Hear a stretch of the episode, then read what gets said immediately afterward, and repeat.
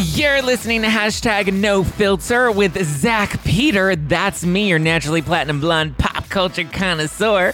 I'm the reality TV junkie, self improvement addict, and host with only the hottest tea spilled fresh weekly. For more hot takes, go and give me a follow at just plain Zach. I always keep it funny and I always keep it cute. And if you're like me and you want to stay up to date with the latest reality tea, then go and give us a follow at no filter with Zach on the Instagram, or you can always join our private Facebook group. The link is in the description below.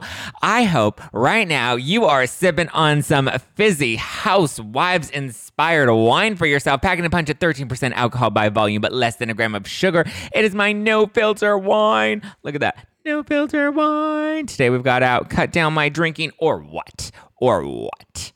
Um, I hope you are drinking some today because guess what?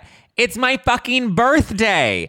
Um, it's so interesting because I'm normally not like a big birthday person. I'm normally like, I don't want to celebrate my birthday. I don't want to do anything. Uh, that's so weird. But like, you know, as many of you guys have known, as I've opened up, I went through the grieving process in 2021 coming into 2022 and if anything it's just made me develop such a deeper appreciation for not just life because that sounds cl- so cliche like oh life is short life is finite make sure you live every day like it's gonna be your last because you never know when it is gonna be your last. I mean yes all of that's true. But i will say it's just made me because as you guys know, Melissa Rivers was recently on the show. Love and adore Melissa Rivers. She was talking about how when she lost her mother, the first year, you know, was challenging, but the second year was a lot harder because you, you've gone through that first year of grief and like all of the firsts, right? And then when you come into year two, it really becomes about acceptance of like, oh, now life just goes on. Now my life just continues without you. And so, for me, there are a lot of little moments that have come up, like when Melissa Rivers was booked on the show, and I was like, "Oh my god, I wanted to call my Graham, who I've told you guys was like my mother, um, and I wanted to call her and be like, "Oh my god, Graham, like, guess it's Melissa. Remember we used to watch Melissa and Joan. We love Joan. We love Fashion Police, like all the things, right? And it's so it's those little moments that you kind of are just like, oh shit, I don't have. You know, I remember going to the doctor's office for the first time um, or having to go see a specialist, not my regular doctor, but having to go see a specialist and fill out like the emergency, um, the in case of emergency contact. And she was always my my ice, my in case of an emergency. And I remember sitting in the doctor's office, and this was maybe like two months after she had passed away, and I just remember being like, oh, I don't have my in case of an emergency anymore. Like if in case of an emergency, like I need to think of somebody else. Like like she's gone. She just doesn't exist anymore. And that was like such a mind warp, such a mind fuck to like think about um and process and be like, oh, my person is gone. The one person that I always went to for everything is now gone. My anchor is gone. So this past year has been challenging. And if anything, it's made me appreciate all of not the big moments, not the birthdays, not the Christmases, not the, you know, celebrations, but the little moments of, you know, the everyday kind of simple things that I miss that I wish I still had to hold on to. Um, and so it's made me want to celebrate my birthday this year. I'm 29 today. It is my last year of my 20s. I want to do a year of yes. I want to live life, have fun, and just, you know, live it up. I'm so excited to turn 30. I can't wait. This is my 12 month countdown to turning 30. I cannot wait to be in my 30s. I know that's the unpopular opinion, but listen, there's Botox and there's filler in my hair, you know, my face, everything's freshly done. Everything's freshly, you know, I'm I'm bleached, I'm bronzed, and I'm Botoxed. My asshole still looks the same. I didn't bleach that yet, but you know, listen, maybe in my 30s life will change. Maybe in this year of yes, life will change. But to celebrate, I hope you are drinking some no filter wine because I know I'm ready to get Liddy City this weekend, and I hope you get Liddy City with me. So, to my fellow Geminis, happy birthday! Also, if you are watching this right now, I'm so excited to announce that we have just launched our No Filter Wine subscriptions because I want to celebrate with you all summer long. So if you want to not just order No Filter Wine at nofilterwine.com, you can subscribe to No Filter Wine and get your orders sent to you on the regs. That way you're getting Liddy City on the regs all summer long and we can celebrate my birthday all summer long and get lit You can go to nofilterwine.com, select the no filter variety packs, and when you're going to check out, when you decide how many cans you want to order, you can now select how often you want to get your orders. So you can just get them sent to you regularly. You know, it's just it's a fun little subscription. That way you don't have to remember to have to restock and reorder. You'll just be stocked for the summer. And not only that, but for members that join our wine subscription, I'm going to be doing a Liddy City monthly happy hour at the start of every month. It's going to be a private Zoom link, so it's not an Instagram live, it's not a YouTube live. It's just for us wine subscribers that get to join in and get lit together and have a fun little virtual happy hour via the Zoom. It is private. You can get on video. We can chat chat, we can dish, we can spill the shit. I can give you real tea that I can't release anywhere else because I trust you because you're ordering the wine and we're gonna get Liddy City together. So if you want to order your no filter wine subscription, you can get the rosé and the white available now at nofilterwine.com. Again, select the variety pack and then select the frequency you want to get. And every six months, I will be sending you a free gift, something that I've designed, a personal piece of like merch, a little something special that you'll get every six months when you subscribe to No Filter Wine. So go to nofilterwine.com. I'm very excited about today's guest. He is the host of the very funny podcast, Everything Iconic, the best selling author of How Do I Unremember This? Unfortunately True Stories. And what I'm saying is going to be Andy Cohen's future replacement. Please welcome Danny Pellegrino. Hello. Thank you. What an intro. I'm so happy we're finally able to do this. It's been, I feel like it's been a long time coming, but I'm happy to be here. I'm happy to have you. Congrats on the New York Times bestseller list. Thank you. You did something Lala Kent could not. It's a weird list. There's it's a weird list, but I'm I'm very proud of the book and and I'm happy people embraced it and, and bought it. And any of your listeners go buy it. Yes, is guys. that a gross thing to say, Zach? No, you need to pimp. Your, you need to Bethenny Frankel the shit out of your right. book, Danny. Everybody, go buy "How Do I Unremember This." It's in my uh, Amazon storefront in Bravo Book Club. The book's there, so you guys can just order it there. But um, it's available on Amazon. Go to the stores. Go to the Barnes and Noble because you like to support bookstores. You know, we want to do I that. do. I do. I love to support a bookstore. I go to the Barnes and Noble and uh, here in Studio City quite a bit. Oh, I, I, love it. Go to an indie bookstore. If you don't want to pay for it, go to the library. Request it at the library. That's good too. Do you do the the reality star thing and go in the books and sign them and then say, "Hey guys, on Instagram story, I just signed this book at Barnes and Noble at the Grove. Come and get it."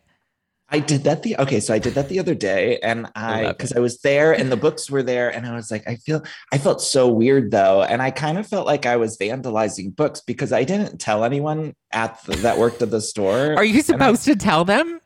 I don't know. I felt so awkward though. I did a I did like half of them on the shelf, and then I was like, I feel weird about it. I, I never know. Like, are you supposed to go and be like, hi, can I speak to the store manager? I wanted to sign a copy of my own book. Or do you just kind of secretly go in and do it? I never knew. I know. Well, I think that I think you're supposed to tell them. I didn't tell them because I was uncomfortable, but I think you're supposed to tell them because they could put a sticker on the yeah, book that, that says, says, signed. It's signed, but and then um, they put it in the special shelf that's signed by the author. That's really just the overstock books of people that didn't buy them when they came to the books out the book signing. Yeah. I need to stay away from bookstores though, because I have literally a shelf of books that I've I need to read that are just I keep getting more and I need to stop buying more. I am the same. And I literally, so I have an infrared sauna right here in my living room. And it's literally, I don't even use it because it's literally just filled with books because my bookshelves and everything are so full of books that I just now use it as storage for my books. Okay, wait, Zach. I need to ask you about this the infrared sauna of it all, because there's this like hot guy that I follow on Instagram that, uh-huh. you know, we all have those hot followers that it's like I'm not really that interested in what he's doing, but he always is taking videos without his blouse on. And he's got an infrared sauna. And I, and I'm sort of fascinated by it because it's like a separate, is that how yours is? It's like a separate thing that you can, it's not necessarily attached to the house, right? Right. You can like, it's portable. Okay. So you don't use it though. I used to use it until it became storage for my books. Okay. Okay. Because I saw it and I was like, I kind of want one of those, but I don't want to spend the money like a Peloton or something. And then where I'm never, u- I, I use it for a week and then I never use it again. Well, see, this is why you have to do like an influencer deal. And you're like, hey guys, I'll promote your infrared sauna. I'll do a thirst trap of me in the sauna if you send me one. And I'll talk about all the healing benefits of cellular detox. Okay you need to send me the company info because I will do that. I actually I, I know of a great sauna that you like. The one that I have here only because I'm in downtown LA, so like space is a little more confined when you're in the buildings. Um, so the one that I have here is like a desk one. So this wasn't like an endorsement, and I don't even know if the company's still around because I got this one years ago. Um, but it's like a desk one where you like sit in it and I have my MacBook there and I can like work in there. But now I I don't even use that MacBook. It's just collecting dust. Interesting. Interesting. Well, I, am fascinated by the separate sauna thing because I, I literally was just looking at one and I was like, I, I feel like I can't spend the money on it because it would just sit and like yours become a drying rack or or but, something for but if other you, goods. If you buy it, then you'll have you'll see it and it's it, there in front of me. You're like, I have to do it. I have to sweat it out. You know and then just be like Emily and bring a sandwich in there and you can like do work. Like you have options, you know? okay. Last season of The Real House, we're just jumping into Housewives because last season of Orange County was terrible, but that was a good moment. That was a great moment. That was, a, was good a, good gift moment. moment. Yes. Yeah. Yeah. We'll oh, give him that. Okay, so you your book is called How Do I Unremember This, but you've actually co-authored two books prior to this, right? With Tom and Ariana and then with Bob Harper. I did. Yes, I was sort of a, a ghostwriter. Technically, I'm I'm a co-author of those, but uh, it's pretty much the same as ghostwriting. So, can you explain the difference? So, because the ghostwriter is somebody that writes the book on behalf of the person, but a co-author, you it's more collaborative, right? Yeah, I mean, the term is a little bit. It, it kind of encompasses everything because every situation is different. When you're a ghostwriter, some author, some of the, if you pair up with a celebrity, sometimes they want to have more input in it into the book than other times. And so ghostwriting sort of encompasses it all. The ghostwriter is the one usually who's putting the book together. Uh, but uh, sometimes it, it, depends on the scenario. Like every book is different. There was that whole argument on the real housewives of new york of whether or not carole had a ghostwriter. I actually don't think she had a ghostwriter but uh, i think she had like a more involved editor. Uh, but I think it, the term is kind of loose and it always depends on who the the person is. So, um, you know, when you look at the world of housewives, some housewives, I think like Bethenny Frankel might have a little more input in her books and she might work a little bit uh, differently than someone like Ramona, who probably hired the ghostwriter who did the whole thing. And maybe she had a couple meetings with that person. Or on The Real Housewives of New Jersey, we watch Margaret have meetings with her ghostwriter. Uh, and so they would sit and talk, and then the ghostwriter would go out, and work. Um, and then a co-author yeah usually a co-author has a little bit more creative input in terms of like the crafting of the book um, and and maybe like the the title or the those kinds of things. Did that make any sense? Yes. And so okay. you did not have a ghostwriter for your book right? No, no i would no, imagine no. at this point you're ready yeah, to- i was a ghostwriter before so that was my profession before. So i always knew i wanted to write my own book uh, and so this was the the culmination of that and i was finally able to with with my book how do i unremember this? But uh, yeah. So what made you want to write? Because the book's a lot more personal than i think people would expect. I think people would expect like a housewives book or something that's like super you know celebrity pop culture e and less is like eh, less uh, peeling back the curtain and kind of getting an inside look into your life yeah, you know, I always wanted uh, the book to be sort of my version of a David Sedaris book. I grew up loving essay collections, and so I, as a writer, uh, before getting into the podcast space, I always knew that that was the ultimate goal was to be able to write books like that that I liked.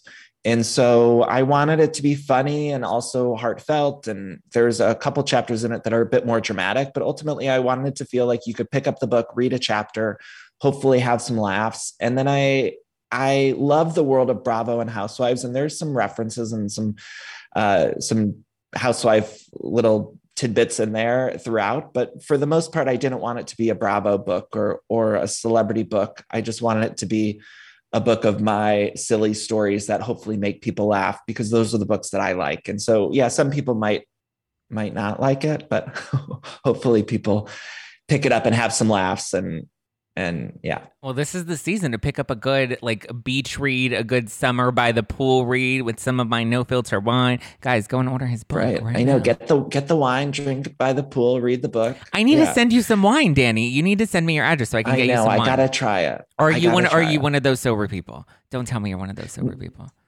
No, I'm not one of those sober okay. people. But I, I've been sort of not drinking much, but not for any sort of reason other than I just have. It's been, you know, I go through spurts. yes. And, and, to clarify, like I'm not I'm not knocking people that are like have an addiction. I'm knocking people yeah, that are like I don't like the taste of alcohol or I don't like the way it makes me feel. Like what? You don't like that it takes away your problems? Like what?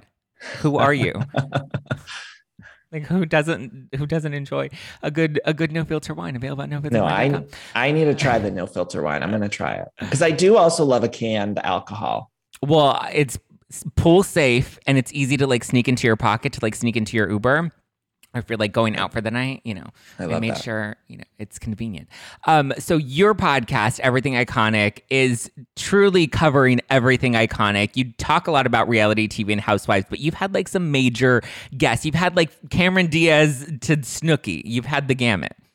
Yeah, it's been fun to just have some people that I have always dreamed of talking to. I mean, there was a point last year where I interviewed Miss Piggy, like the actual Muppet Miss Piggy. Yeah. And it was just the most crazy thing to me as someone who uh, has always been obsessed with pop culture to be able to talk to some of these people has just been a dream come true. And and I try to just have people that I'm kind of interested in talking to. And and so yeah, they kind of run the gamut. I've had a bunch of real housewives on, but then I've also had people uh, like Rosie O'Donnell or Fran Drescher or Katie Couric and and people kind of in the more celebrity space um, that's been really fun for me. and then there's certain times where I have a guest on where I I recently had Lisa Ann Walter who plays Chessy in the movie The Parent Trap, and yeah. she's currently on this show called Abbott Elementary, which I think is just brilliant. But sometimes I have someone like that on who's been around the business forever, and it's like they have such good stories and celebrity stories because they've been in movies and TV shows for hundred years, and so it's like some sometimes someone like that just surprises me because I have so much fun chatting with them. And you're fully independent, right? I'm fully independent. Yeah, I have a, a, a company called Acast that does my ad sales, but yeah. I'm a one man band. So I'm I produce, I edit, I re- I uh, book, I do all of it myself. And I need I'm the goal for this year is to change that because it's getting to be a little too much. As you know, it can can be very time consuming. And so, yeah, I, the goal for this year is to actually bring people on to to help. But for um, now, it's just me. What was the reason to not sign with the with the network? Because I would imagine that at this point, networks are trying to sign you or have tried to sign you in the past. You know, I met with networks, and one of the things it's hard for me. I mean, I mentioned I want to bring someone on, but it's hard for me to let go of creative control. And I think as I was meeting with certain places, uh, even on the production side, I oftentimes will record an episode and have it out three hours later or a couple hours later, you know, with especially my housewife recaps. And it's hard to do that when you are with a production company because they want the episodes a week in advance yeah. or they need time to edit or or whatever. Uh, and then even with booking, it's like I I don't want to just book anyone. I try to just book people that I'm interested in talking to. And and so i don't want to rely on guests. And so i think oftentimes when i met with people they they want an exact sort of schedule. So it's they either want like one episode where it's a, a guest and then one episode where it's just you. And it all has to be planned out. And sometimes i'm not that planned out. Sometimes yeah. i will record a, a, recap and then other times someone will reach out to me and be like do you want to have this person on or do you like or or can i come on your show? And i'll be like yeah that sounds great. And it'll be a last minute thing. So it's hard for me to let up that creative control. And i i have just found that i've been able to kind of do it. I've gotten in the zone of editing. I can edit pretty quickly now and and i know exactly what i like for the final product but i i need to work on that. But yeah so i it just hasn't made any sense. And then also as uh, from a monetary perspective having complete ownership of my tr- of my show is always really important to me. And uh, oftentimes with the podcast world when you sign with somebody else they want ownership or they yeah. want partial ownership of the show. And i've never really been interested in giving that up.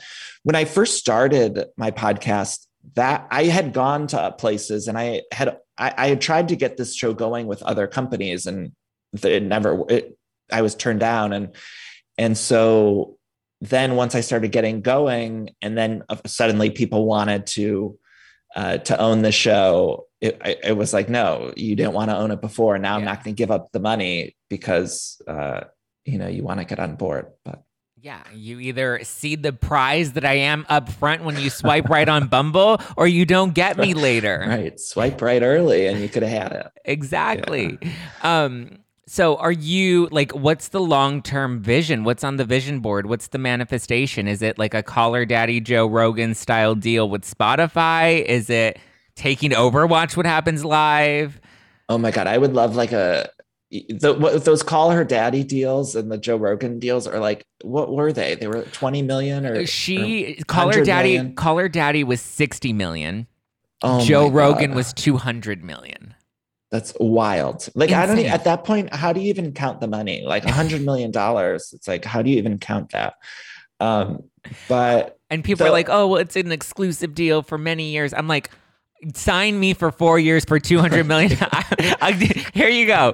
They can I, have my show you can yeah you can sure. i will tattoo spotify's logo on my asshole for that. I know i know. Uh, i'll record live from your asshole if it's yeah. branded with spotify if Let's they want to give me that money. But i think ultimately i'd love to i'm working on some tv stuff and and uh, some feature stuff. And i've always been writing and, and writing in the tv and, and film world and trying to get some projects off the ground. There's a, a couple things that i have uh, production companies attached to and and it's hard to get anything made and i'm hopeful that one of these days something will get made in, in that space. But um, for the meantime that's the that's it. It's just like keep going with my podcast and i think um, ultimately I'd, I'd love to be able to bring it to tv and i'm i'm working on that but i don't know. It, it's hard to know if any of this stuff will happen or okay so or, i have a question for you then because bethenny frankel just released her book and i know on your podcast you've interviewed her and she wasn't your favorite interview. Um, but uh, she just had her book come out, Business is Personal. And in the book, she talks about how she had her MGM deal, that she says she left the MGM deal because she wanted to have her podcast just be. And to me, I'm like, that's not typically how we do it. Like us in the podcast world, we're trying to achieve a deal with MGM to like have some sort of television production deal. You don't typically leave a TV production deal to go do a podcast, you know, out of your closet without your hair combed and your daughter Bryn I, hosting it.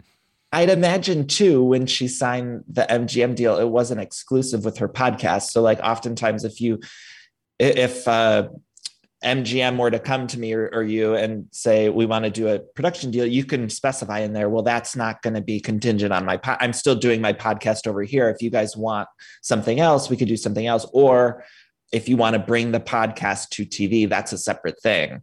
Yeah. Um, well, and yeah. she talks about that in the book how her deal was specific to television producing. It wasn't even specific to hosting. So she was allowed to host other projects, and the podcast wasn't even part of her deal originally. So I'm like, so I don't understand yeah, how so or why sense. you l- left to host your your podcast. I would imagine, and I don't know anything about her business deal, but I would imagine she had a certain amount of time with MGM. And I know I, I wasn't just wasn't that show on HBO Max with yeah. MG or with them. Yeah. So my I would imagine she had probably an overall deal. Sometimes they'll sign you for two years, let's say, and she probably did that show on HBO Max. Again, I have no knowledge exactly of the deal, but from what I know from those kinds of deals, I would imagine it's like two years. And so after the HBO thing didn't work out, she probably didn't love working with them or they didn't love working with her or something. So she might have left it early even knowing that nothing else was going to happen for the rest of that six months that was left on the contract or however long it was. That's my guess. That's what I think happened too. I think it was a shorter term contract and it was more of like a trial. Like we're going to test this reality star and see if she can actually, you know, be of benefit for us in, in launching new television shows. Cause from what she talks about in the book too, she was terrible to work with on the HBO Max show and like wanted them, like after filming, wanted them to completely recast the entire show after they'd already begun filming. Um, it was a terrible show. I mean, it was just so. I like her in the space of like seeing her day to day. And I think she works best in an ensemble where she can just react off of crazy people. I think that's where her sweet spot is. And so it, that show just didn't work. I mean, I watched every episode of it and it was just an odd, it was an odd cast. It was an odd everything. Yeah. And then also it was so fake it was such bullshit. It's like we know that that person wasn't going to work for her. No, I don't think the person ever did work for her. No, she did. I think like for a week in her Instagram bio, she like said VP of Skinny Girl, and then like that went away, and then she became like an influencer. Yeah. And then I think Bethenny had said that uh, they couldn't work out the final deal or something. So it's like, it's hard to really feel like that was the right project. But yeah. Listen, in her book, I was reading through it and I'm like, listen, I'm not, I don't have a skinny girl empire, but a lot of the decisions and a lot of the deals that got screwed up, she does not seem like the smartest business person. That reading the book, I was a little frustrated with some of the decisions that she would make or how impulsive she was and how, you know, Oh, I need to read the book. It's I mean, actually really juicy if you're a Housewives Bethenny fan. I expected it to be more focused on business, but it's actually she gets into a lot of housewife oh, stuff. Interesting. You know, I was always very curious about the contract with Bravo because we know that that last season she had uh, decided she wasn't coming back like the night before or something. Yeah.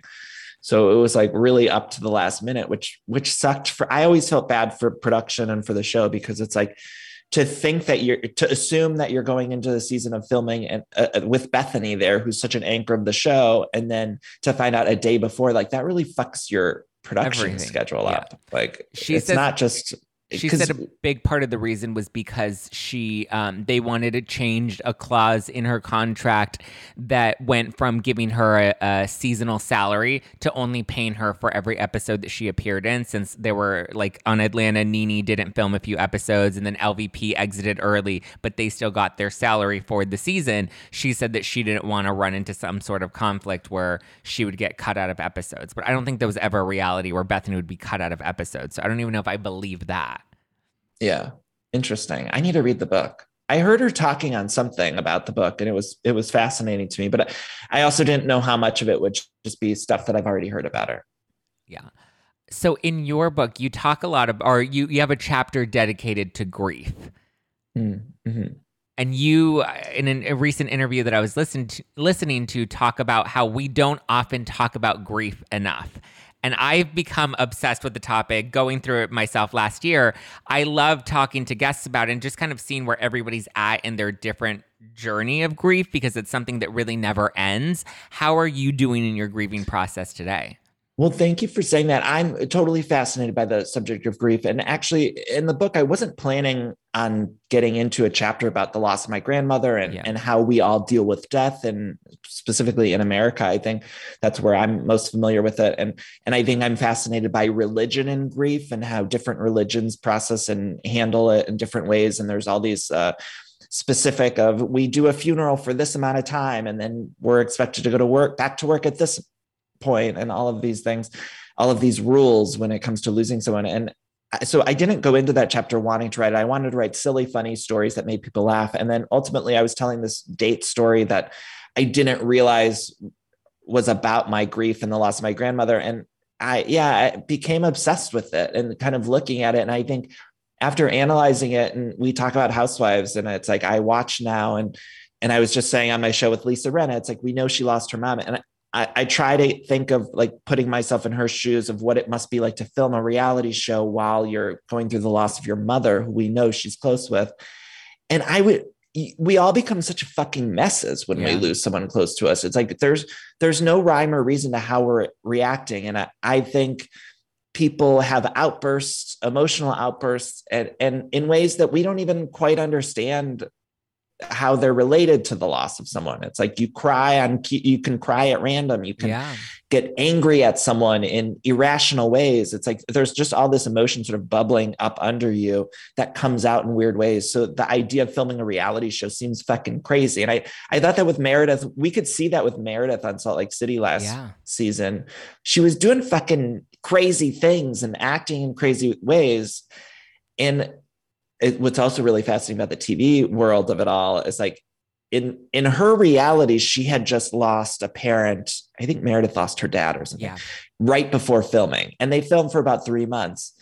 But we're watching the show unfold for six months or seven months, and so by the end of the season, as a viewer, we're sort of like, oh, get over the get over it. Like you lost this person eight months ago or whatever.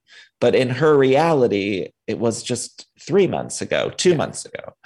And so, yeah, two months after losing a parent, you're going to be fucking crazy. Like you're going to say weird shit. It's so strange though, but I think it's, and I was having this conversation with my aunt yesterday about how like people just don't, like a lot of people, people that haven't gone through it don't understand the timing of it. And here's the thing, even long afterwards, you still have these crazy, like irrational, emotional moments right. that you don't expect.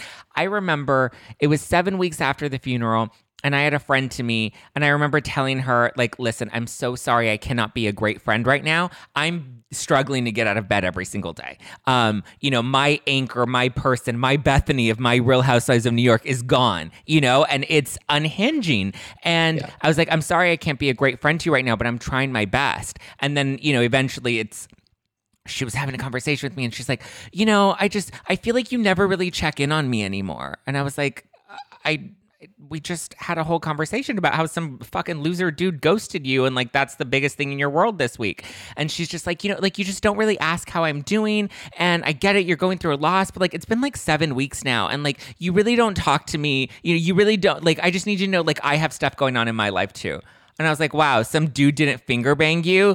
Sorry, I lost my fucking person. Like, you know, it's just, but, but, but then I was also like, be compassionate and be understanding that she does not know what this is like. She hasn't been here, and God forbid one day she will be there and she's going to ex- understand what this process is like. And I don't want anybody to ever go through this process, but we all go through it, you know? Yeah. Yeah. It's, it's an inevitable, inevitable with, with everyone. And, and it, what, what you said was so interesting is like, there's no real timeline for it. And with, with the one chapter I talk about grief with my grandmother, I noticed it had started coming out like years later because uh, I grew up really incredibly close to my grandmother. I mean, she was around always, and her and I had a very close relationship.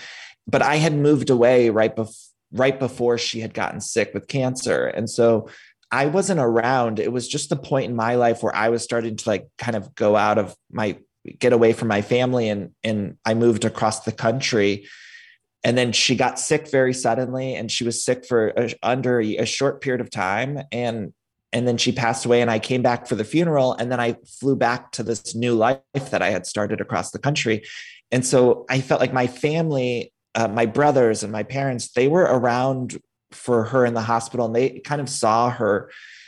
They had a chance to understand and process losing her whereas i felt like i never really did aside from going back, I did the eulogy at her funeral, and it's like, I just don't think that I ever really processed it until years later. And then I started to notice it coming out in weird ways, like when some when there would be some sort of thing that would remind me of my grandmother, and I, it would come out. And that was, I think, throughout the book writing process too, I realized like, oh fuck, you didn't really process it in the ways that you should have. And do you feel like you've been able to kind of process it a lot more now? Yeah, I think just re- that all clicking for me was the what helped me the most of like clicking, oh, I I never grieved properly with that.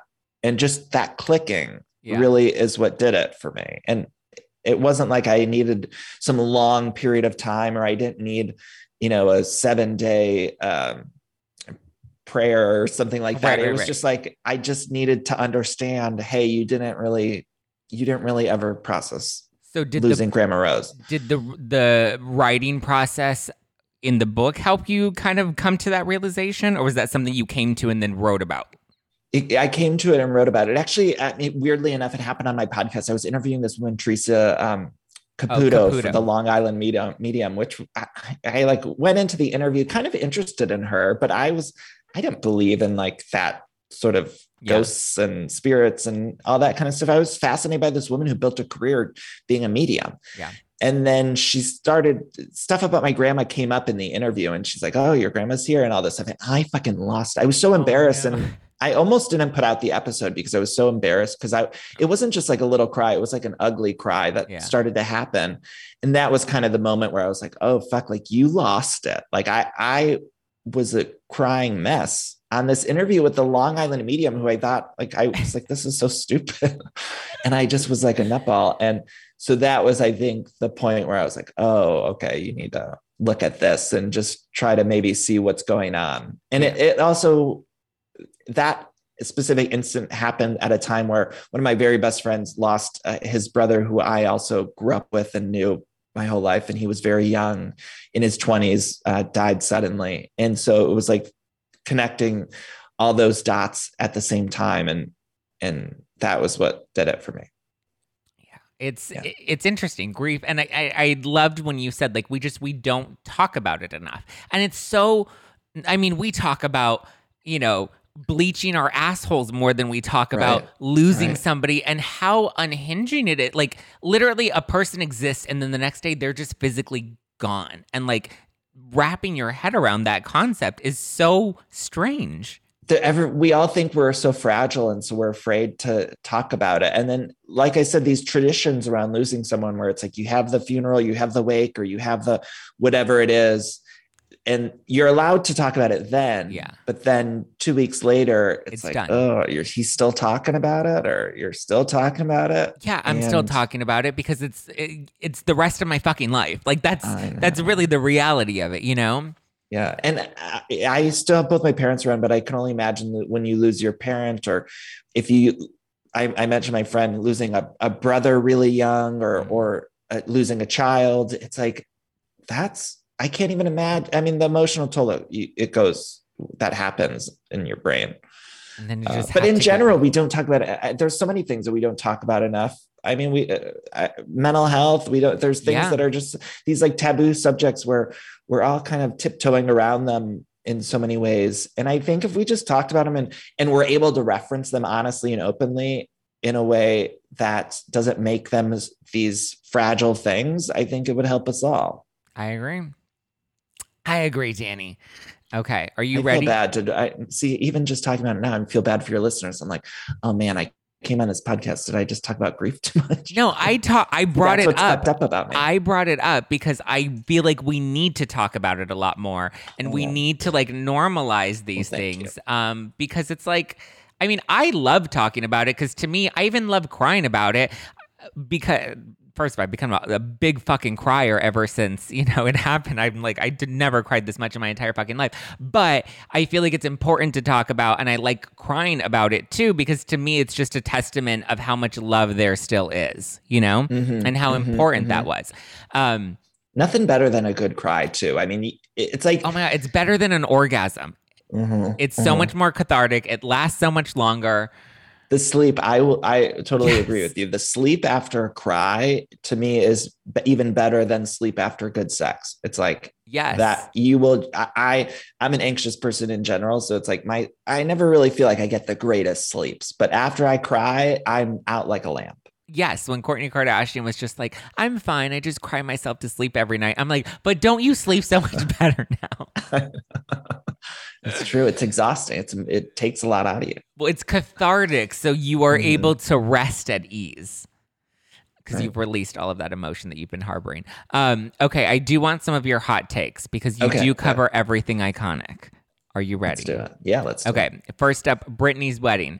How iconic and how surprised were you that her mother and sister were not present? I was not surprised that the mom and sister weren't present. I think I was most surprised at just how small it seemed.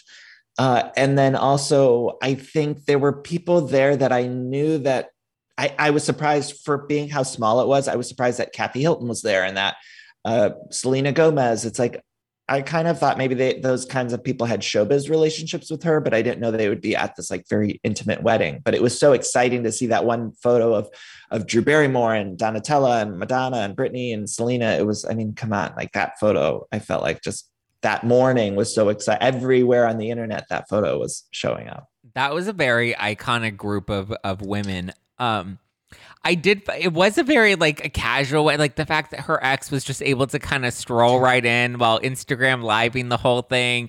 That and was then, fucked up. Yeah, and then the photos of like you know them with like the broom and all the stuff in the background. I'm like, it, was there not like an art, an assistant, an art, like somebody that could have just shuffled this together a little?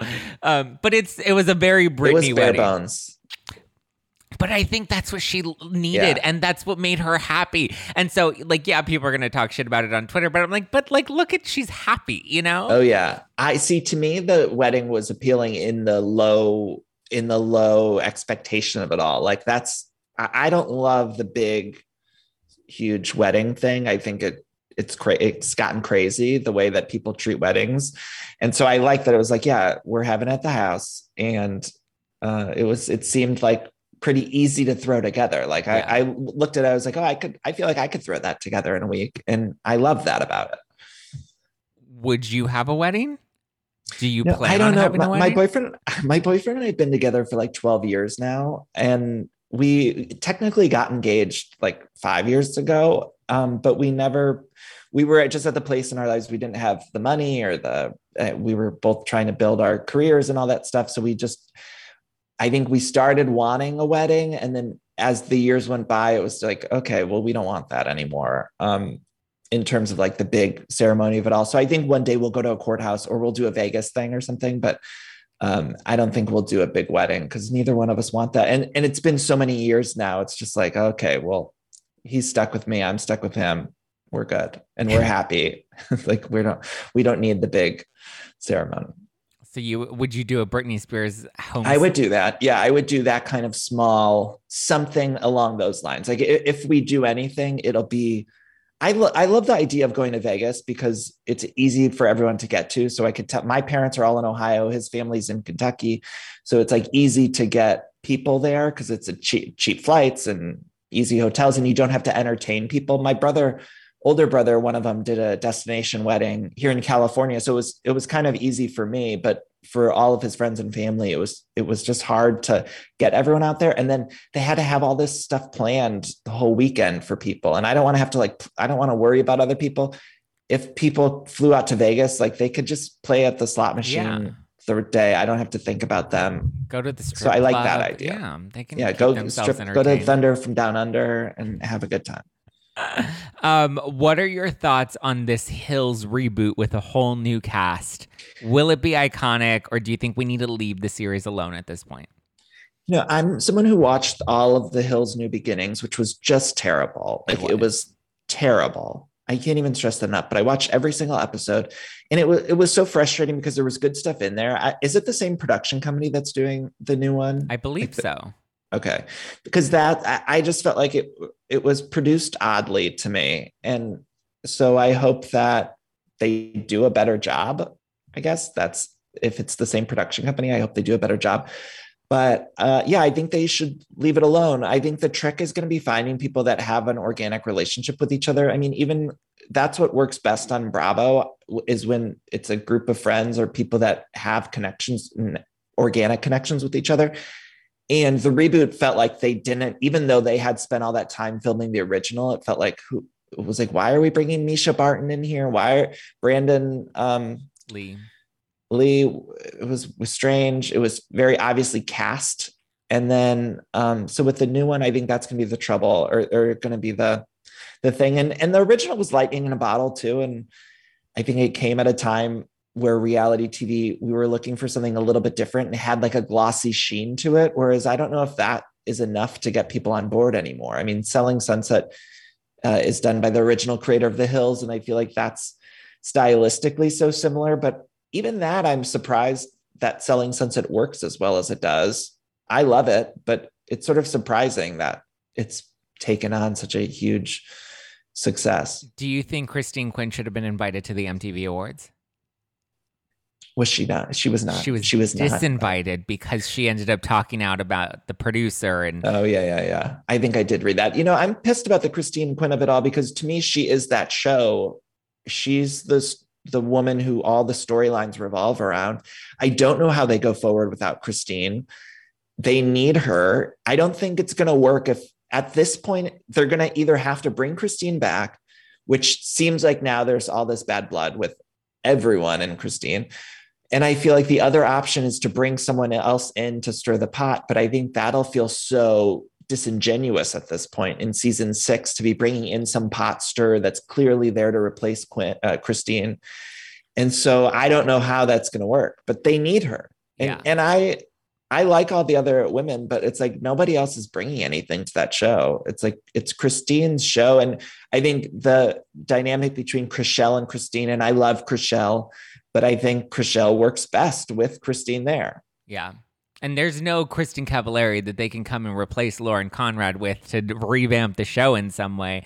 Um, I don't know. I'm reading Christine's book right now, and I don't know. I've developed like a new. I'm newer to the Selling Sunset franchise, but I'm I'm subscribing to that vibe. My favorite thing about the show is just the houses. I mean, I love just looking at the the prices and when they show the, I love when they show the price and then they show the different rooms and stuff. So I like the real estate porn of that show. It's shot really beautifully. And yeah, it's it's low drama, but I still need some drama. I still need some. And that's why we need Christine there. Because I just don't think it works without her. And some of the other women, it's like half the cast. I'm like, what are we in no they wouldn't last on any other show but like for some reason on selling sunset they're they've been around for six seasons and i'm like what are we doing?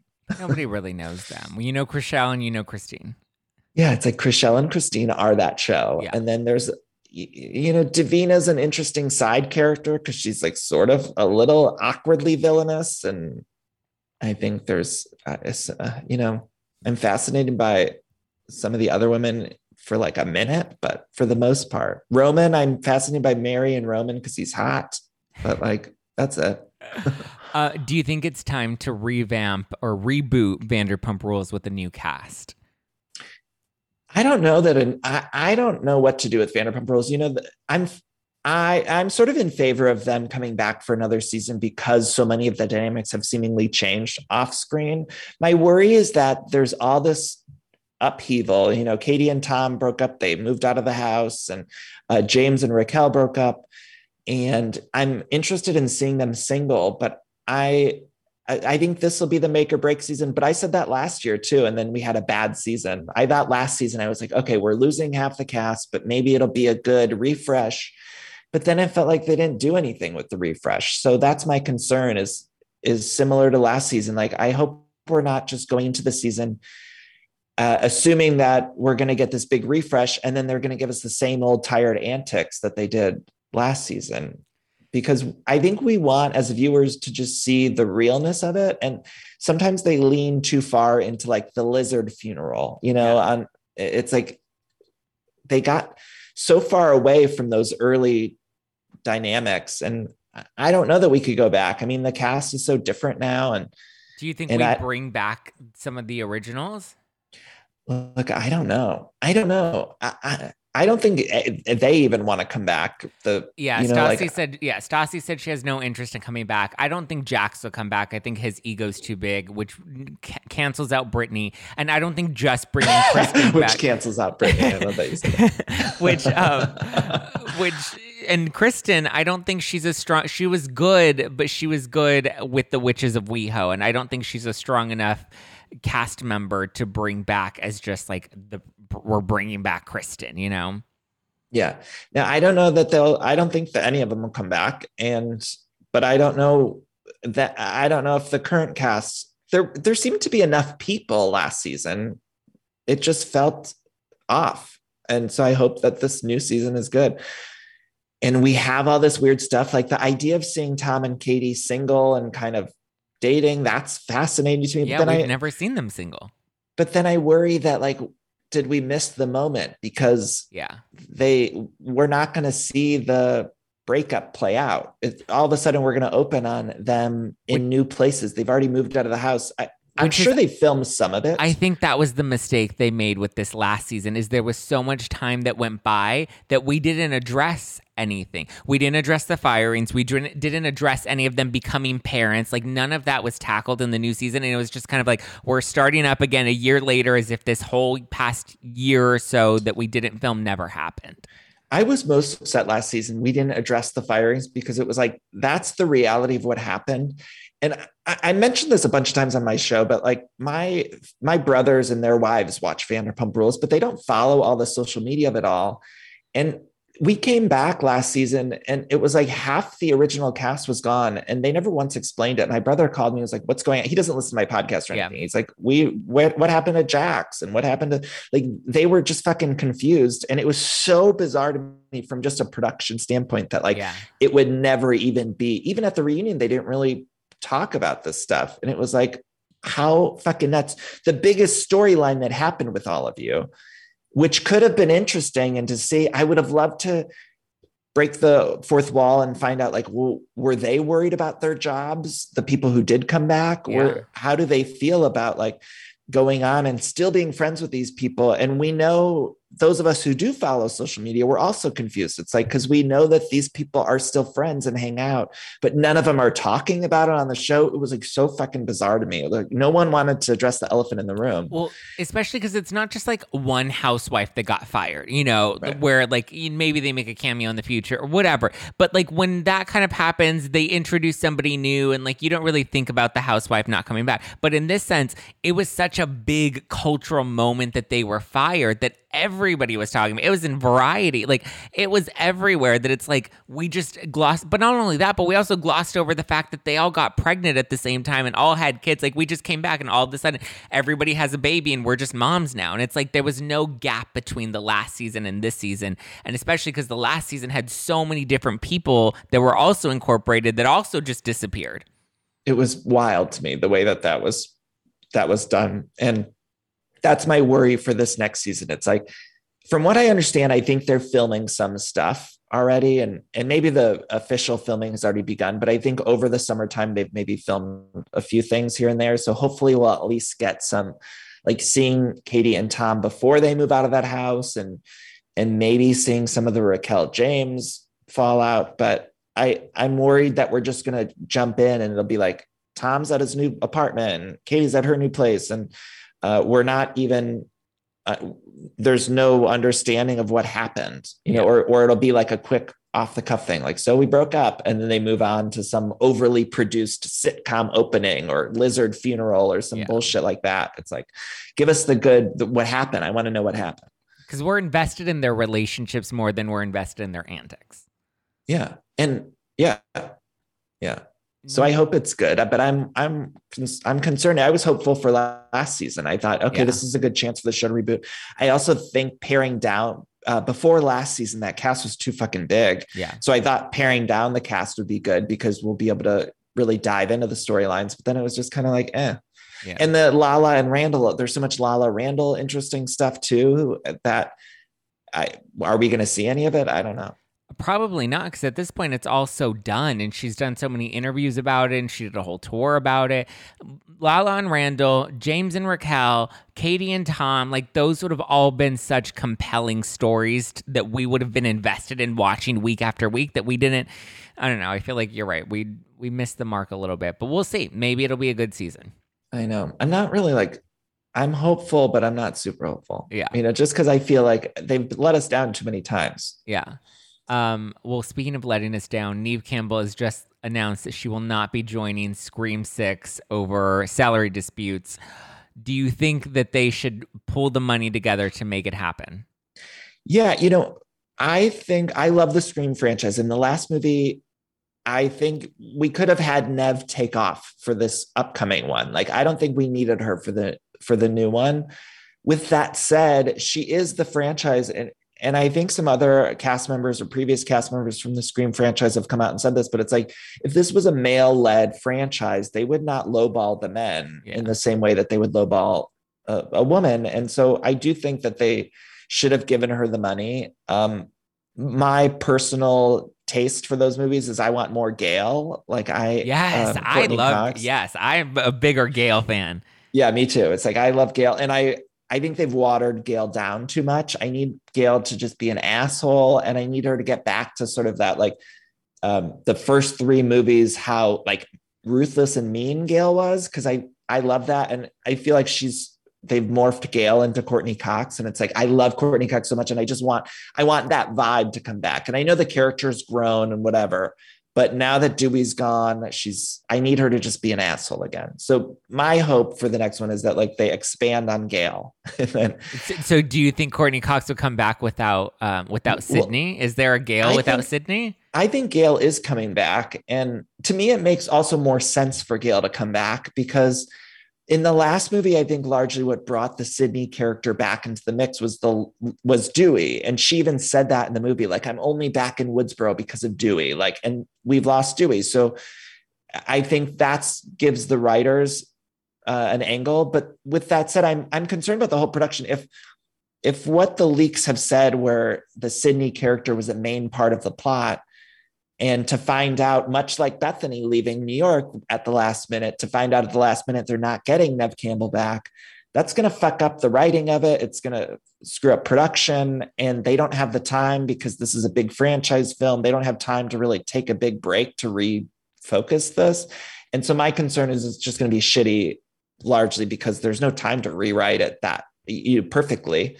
Do you think um, there's an opportunity to give her what she's asking for and bring her back in? My hope is that the public outcry sort of makes Paramount is it Paramount or I don't know who owns it, but uh, makes them rethink and and just give her the money. But I don't know what the money she wanted was, and and yeah, I think Matthew Lillard said like Tom, uh, Tom, they wouldn't do that to Tom Cruise on Mission Impossible or Top Gun or whatever. Yeah, and obviously those are even bigger franchises, but I think um, I think it's important to keep Neve at least in the world of the franchise because the minute, especially the horror movies, when they start losing the Jamie Lee Curtis or the Neve yeah. Campbells, they flop and they're bad. And these are the stars of these movies. So while I think that they don't necessarily need her for the story, I need them to keep her around. Yeah. Does that make sense? For the heart of it, at least. Yeah, she's the heart of it but I need more Gale. We need more Gale. I I want to see now that Gale is grieving the loss of Dewey. We need an unhinged, emotionally, yeah, yes, you know, yes. just yes, we need that Gale. She was always such an asshole, and that's what I that's what we loved about her. Yeah, remember Gale, super bitch. You know that was the line from the first movie. It's like I need super bitch Gale to come back back you, out. How much do you do you feel about um? Drew Barrymore being like an iconic part of the Scream franchise, even though she was only in like three minutes of, of the entire series. Wait, did you know that she also was like in the last one? She was the voice of the principal or something in the high school. So I she did. That. She came back on the last one and did like a little voice. You can like barely hear it in the background, I think. But uh, yeah, that I mean, her opening is is everything, and and yeah, I I got a chance to do her show and like talk to her and sort yeah. of interview her about the Scream franchise, and she said she still has that bob wig, which was uh, modeled after Michelle Pfeiffer and Scarface. Like that's what she wanted. Um, and she was supposed to be, I think they offered her the Neve Campbell role, and she wanted to do that other one. Um, and she had said like that she. I, I don't want to misquote, but essentially that she should have gotten a producer credit on that first one because she was the one who sort of uh, had brought the movie you know to Wes and to you know she had sort of helped shape that that first one a little bit and and get it out there and so uh, yeah I mean I that first movie is so good I love the second one too though I yeah. mean the first two to me are the best yeah I agree how much are you looking forward to Ultimate Girls Trip 2 Oh my god, I can't wait! I can't wait. The so things good. that I've heard, Zach. Have you? You've heard? Things. I've heard a lot of things, and it sounds wild. Wait, this is interesting. I want to talk to you about this. So, you hear we hear things right? Yeah. like people dm they send things. Do you ever worry? It's hard to know what's true sometimes and what's not. And sometimes as i'm sure you feel and i'm curious to hear your opinions on this but like do housewives must reach out to you too. And i think sometimes housewives will reach out to us and they want us to leak something or they want us to whatever. And it's hard to know what's true and what's not. And and i just assume everything's a lie because I'm like, oh, they're just trying to get this out or whatever. But uh, I, I want to know your thoughts on it. I do have housewives that DM me and I do have housewives from multiple, not, you know, any show specifically, but reality stars in general that will bring information to me or they'll try to use my podcast. Because my podcast, I, am I'm pretty sure your podcast has been featured on like Bravo shows before. I know like some of the interviews, you know, get played on, on the shows. I think we were even in the last season of Vanderpump with the fight between Ariana and Lala. Um, so I think the cast members see that like No Filter makes headlines and pushes storylines. So sometimes certain cast members from certain shows will reach out and try to like utilize me or my show to kind of push certain narratives or whatever. So I'm always very cognizant of what I'm willing to believe, or even when they give me like inside tea about what's to come for the upcoming season, I'm always like, let me try to verify. Like, let me pretend I'm a real journalist and not a podcast journalist, and let me try to verify some of these things before or just, you know, spewing it out there. Because for me, I call it low budget tea. And there's so much low budget tea on Twitter and so much low budget tea on Instagram. And all these people, like this Kathy Hilton assistant person, that'll just come out with like the most outlandish, just like things that are not based in reality. Um, and it's really because there's a personal objective behind it, right? Um, so I always try to like verify things and be very frugal. Or when I do talk about it on the podcast, I'll be like, this is a rumor. Like, I hate blind items. I don't know if you, Me too. I I hate know, I blind too. items. And DeuxMoi is like, out of hand. and DeuxMoi is like hemorrhoids in my asshole. Like, it's just like, it's all unverified. It's all speculation. It's all, and then everybody just wants to reveal all of these rumors and then they just use the word alleged. And to me, I'm just like, that's the most over, like, it doesn't mean anything. And so and so's not going to care about you spreading some low budget rumor on Twitter. You don't need to say alleged. Like, it's so silly to me.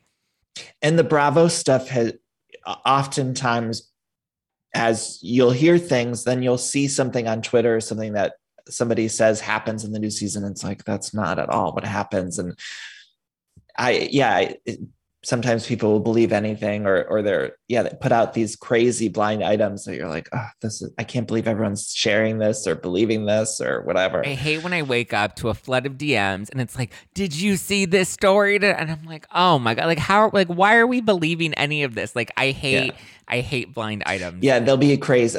Like Cindy Barshop is coming back to the Real Houses of New York, and she's going to be the star of the show. And you're reading it, and you're like, "This is so not true." so not true. it's like crazy.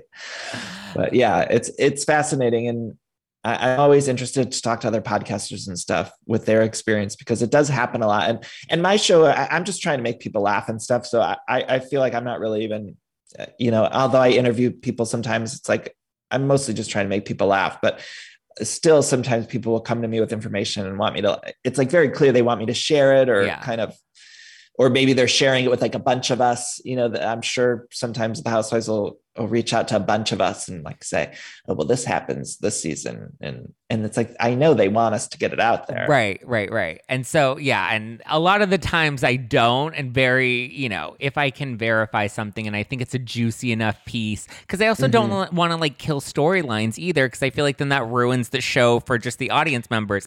And it's so much different when you're recapping or you're analyzing or reviewing these shows, because then your lens is not just an average viewer enjoying the show anymore, you know?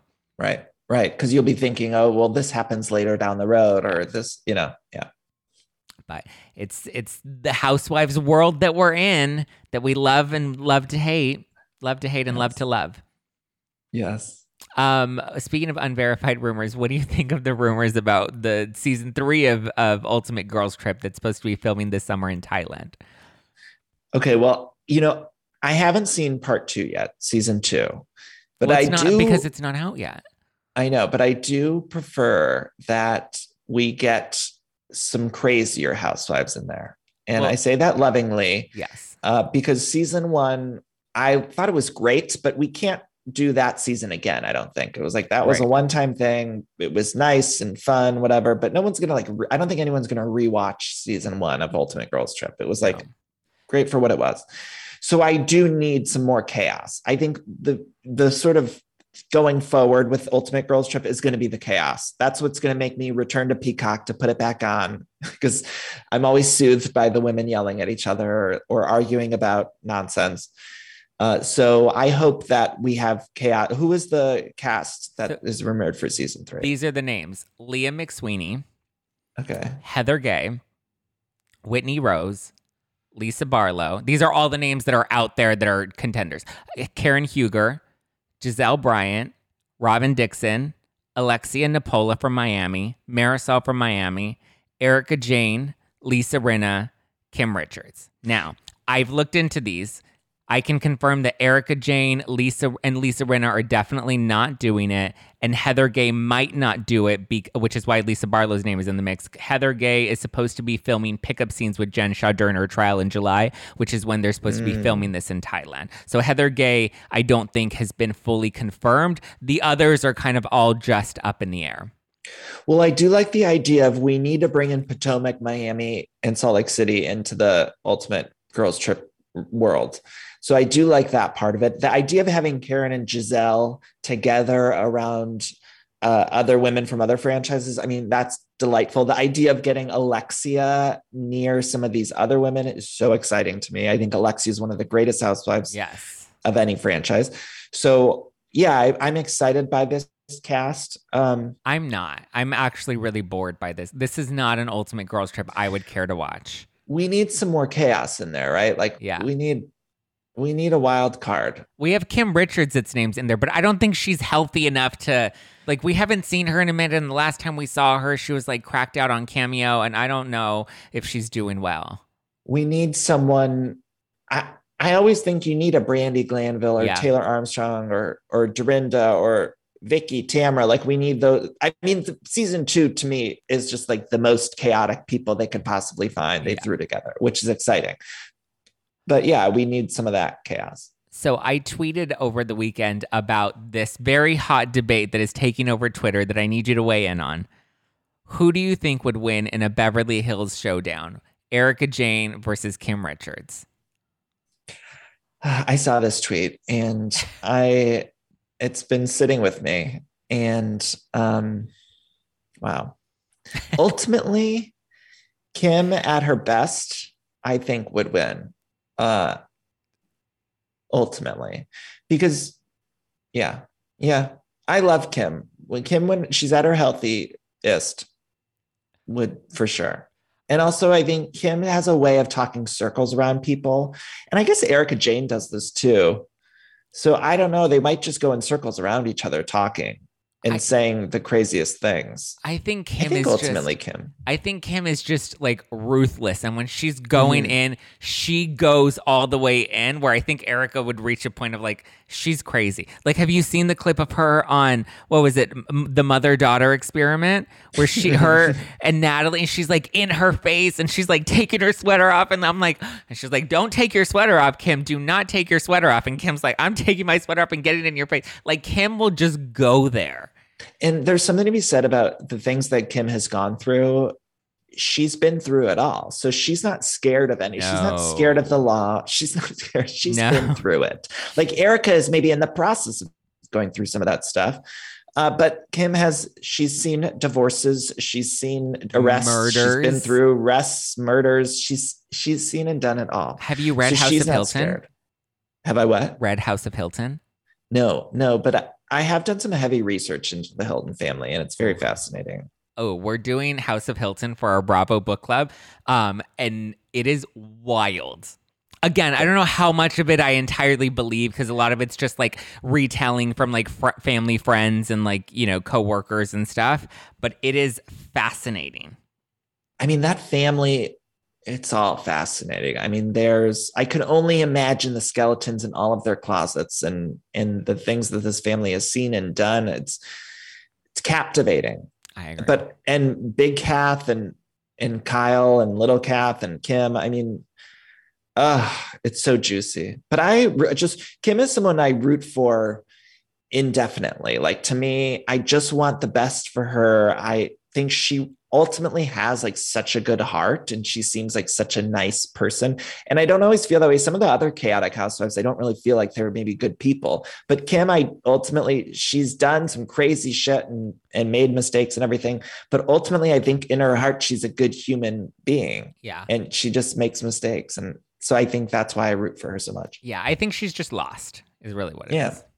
And who wouldn't be? Yeah. Uh, they put her fucking through the ringer to make money for that whole family. I know from a very young age. And, you know, I also root for a Kim acting comeback because she's a really good actress. And I feel like she just needs some sort of role. Like somebody needs to give her just a, a I mean, a good scene in some sort of indie. She had, uh, she had Sharknado. I know. Did you ever see? There's a clip that I found of her in that movie Black Snake Moan with no. um, Samuel L. Jackson and Christina Ricci, and Kim plays Christina Ricci's mother in it. And she's got the scene at the grocery store, and it's like Kim is doing a great job in the scene. Like she's a good actress, and even in her earlier work, you see that. that but I think we haven't seen her do much acting recently, but she still has the chops. And I feel that way about Kyle too. I mean, Kyle was to me the best part of the last Halloween movie. Yeah. I feel like they that family has acting chops. And they just you know people hate Kyle too. I know people hate her with like a passion, but her act you can't you got to give it up. Her Kyle. acting. I don't get why people hate Kyle. I don't under that to me. I don't understand. It was funny though in the, one of the recent episodes of Beverly Hills where Lisa Rinna is sitting down at lunch with Kyle and she's like, Kyle, you're in the number one movie in America right now. It's the number one movie. I'm like, no, no, no. Kyle's the reason it's the number one movie. I don't know if her role is as important enough to be, you know, an anchor in that movie. For Housewives fans, yes. In the next movie, I hear she has a much bigger, more prominent role in it. Um, but I just found it funny that Rinna was just like, "It's the number one movie. You're the star of the number one. Yeah. Like, mm, it's a Halloween franchise with Jamie Lee Curtis. It's Jamie think, Lee. Yeah.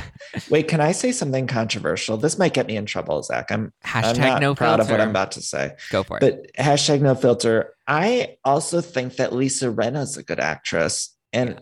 I would like to see her in some sort of other scripted soap opera world. I know she did like like the Beyond Salem and she's done some soap. I would like to see her on like a nighttime soap that's not reality because I think she's really good at that. And uh, I people hate her as well. I know people feel very passionately against her, but I think she's also a good actress. And I mean, Garcelle too is a great. Uh, some of yeah. these women, I would like to see them outside of this unscripted world and kind of get back into like a juicy limited series. Like, wouldn't yeah. you love Garcelle to just do like a six episode? I don't know. HBO Max I liked, crime drama. I liked Rinna when she did her Beyond Salem little cameo where she yeah. um I think with Rinna, she needs a break from Housewives. I think it's hitting her, and this is what we see of her on social media a lot lately, right? I think it's hitting her too hard, and I think it's because she recently lost her mother, and like we talked about, you get very unhinged and very emotional, and you don't really think things through. But I also think the world of Housewives is very